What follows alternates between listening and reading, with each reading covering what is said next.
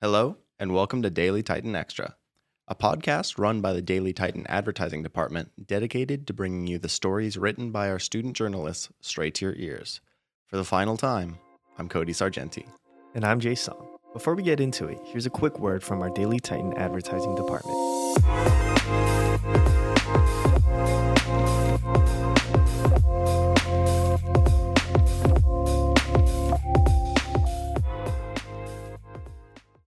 Congratulations to the graduating class of 2023. You did it. Countless exams and papers, and now it's finished. But what do you do now? Check out the Daily Titan Grad Guide, of course. The Grad Guide is your map to postgraduate success with tons of advice, insight, and more.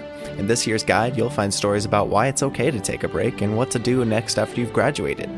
Don't wait. Get your grad guide from any newsstand on campus today or check it out online at dailytitan.com.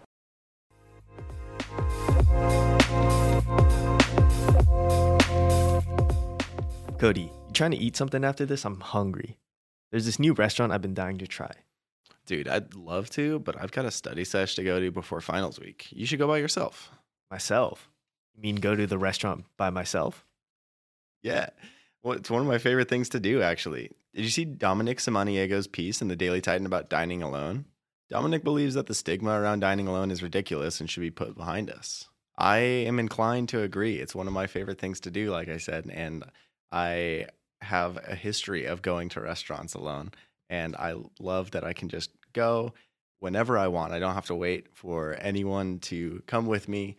Uh, I can get exactly what I want. I don't have to share with anyone. I just love like sitting at a diner in the morning, reading the Daily Titan newspaper, and and chowing down on some breakfast. You feeling okay, Cody? Is there something you want to talk about? What do you mean? No, no, no. I feel great. No, I'm just messing with you. Yeah, to be honest, I've I've eaten by myself maybe a handful of times. I'm not gonna say I, I've done it too much, but each time I go, it, it there's an initial nerve or or feeling that that people are are you know kind of like what's that guy doing eating by himself but but at the end of the day no one really cares what you're doing you know and and it, it's it's all in my head for sure Yeah, no one's really paying attention to you. I mean, dining alone has become a cornerstone of having a good day for me. Like, it's started when I was living in Seattle and I used to go to this diner in the morning and I'd go there on my days off and I just knew I'd have a great day because I'd go there. The waiting staff got to know me. I, I became like a regular. They'd be like, Cody, do you want the usual? I'd just read my book. I'd watch the people come in and out. Imagine myself doing this like throughout the entirety of my life and it, it just became such a, a great memory and i love doing that still today i love going to restaurants alone I think that's definitely something I've always wanted to have, like that type of relationship where it's like you want the regular, or you know, you like you don't even have to order because they already know what you want. yeah Like that's that's definitely something. But yeah, you know, something for me lately has been eating at home.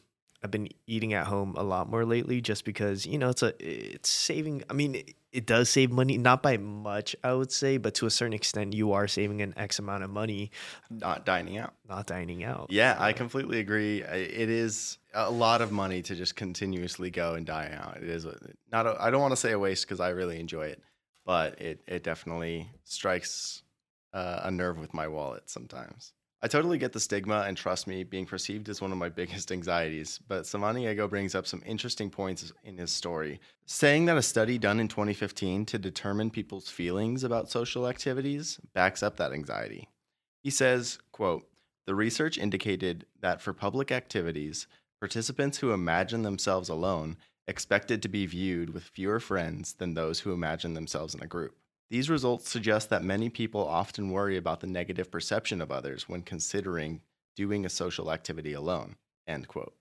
I am I'm all for alone time, but I'm just not sure about alone time in public. I love the way that Dominic phrased this in his story, and I think it totally applies here. He said, quote, For me, alone time is sacred. Going home at the end of the day, free from the pressures of the outside world, excites me.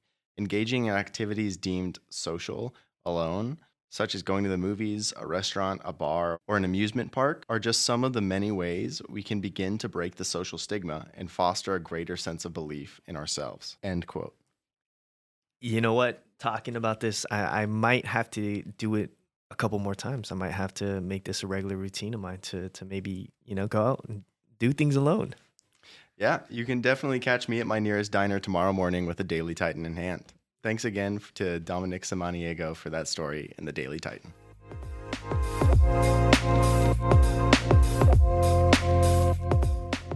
Jay, when I saw this opinion piece from Melissa Rendon, I knew we had to cover it. I mean, it's in the headline. CSUF's adaptive recreation program needs publicity. We had to give it some publicity on the show, right? Can you tell me more about it? Yeah, Cody. So I agree with Melissa and think it's a great program that needs more attention. Um, Last month, the Student Recreation Center started the Adaptive Recreation Program. This is a program designed to provide opportunities for people who have physical disabilities to get active on campus. The SRC launched this program with an event, Adaptive Rec Day, but hasn't put any further promotion since. Yeah, I can definitely see how Rendon takes that opinion then right? She says in her article, quote, CSUF has 2,000 students with disabilities on campus, and not informing them about a new program catered to them limits their resources even further, end quote. Rendon also goes on to talk about how Abled Advocators, a student organization, wasn't even aware of the event or the new program. Josh Galvin, a member of the organization, says, quote, inclusivity is very important, especially for disability support service students, because when they first come to CSUF, they don't know what to do or where to go. It's always very hard. End quote. I read that the president of Abled Advocators, Patricia Caressa Boone, was not aware of the SRC program, but having become aware, has created a collaboration between the SRC and Abled Advocators to promote their program better. So, yeah, Rendon also spoke to Michael Brown, the climbing wall and outdoor adventure coordinator at the SRC, who originally advocated for an expansion of accessible equipment. He said, quote, if we didn't have these opportunities for people that identify and need those accommodations, we're basically not providing a service to them that we're providing to everybody else. It's definitely important just for those individuals, for the campus community and health as well. End quote. So, could you tell me more about the adaptive recreation program and how it's broken down?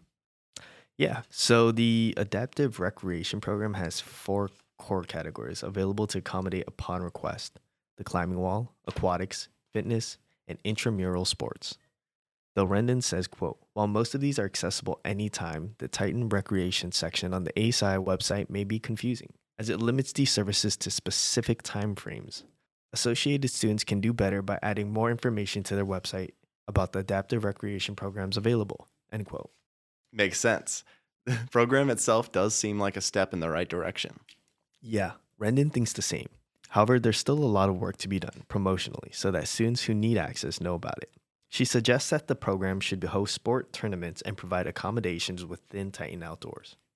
Sounds like a good idea. Thanks again to Melissa Rendon for her opinion piece in the Daily Titan.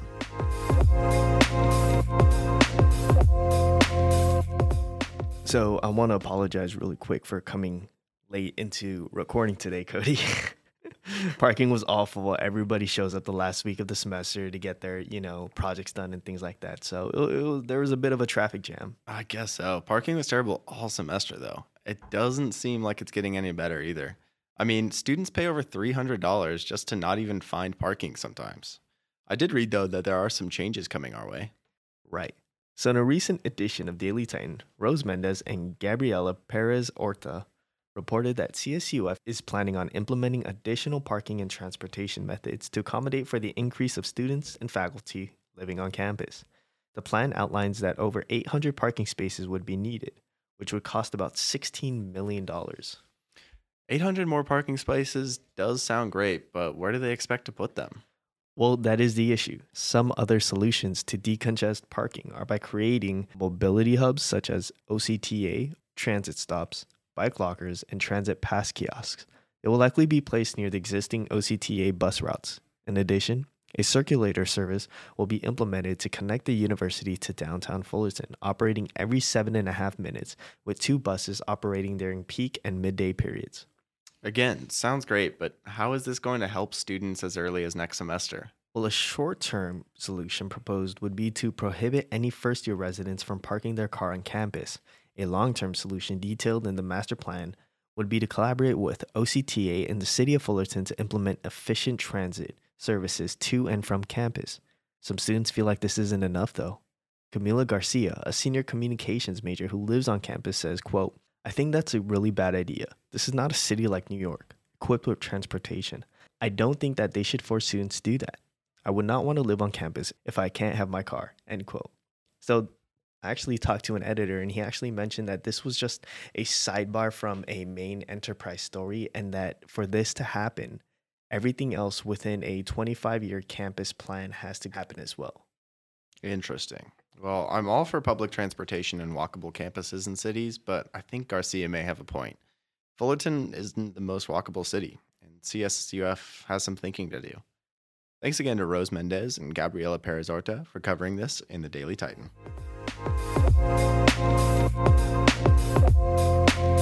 Well, that's everything we've got for this episode of Daily Titan Extra. Thanks for listening in, and stay posted for more stories straight from the student voice of California State University, Fullerton.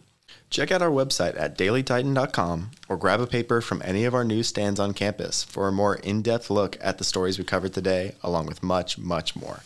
You can also follow us on your favorite social media platform. We'll be back to fill you in on all the news and happenings from your community. Catch you then.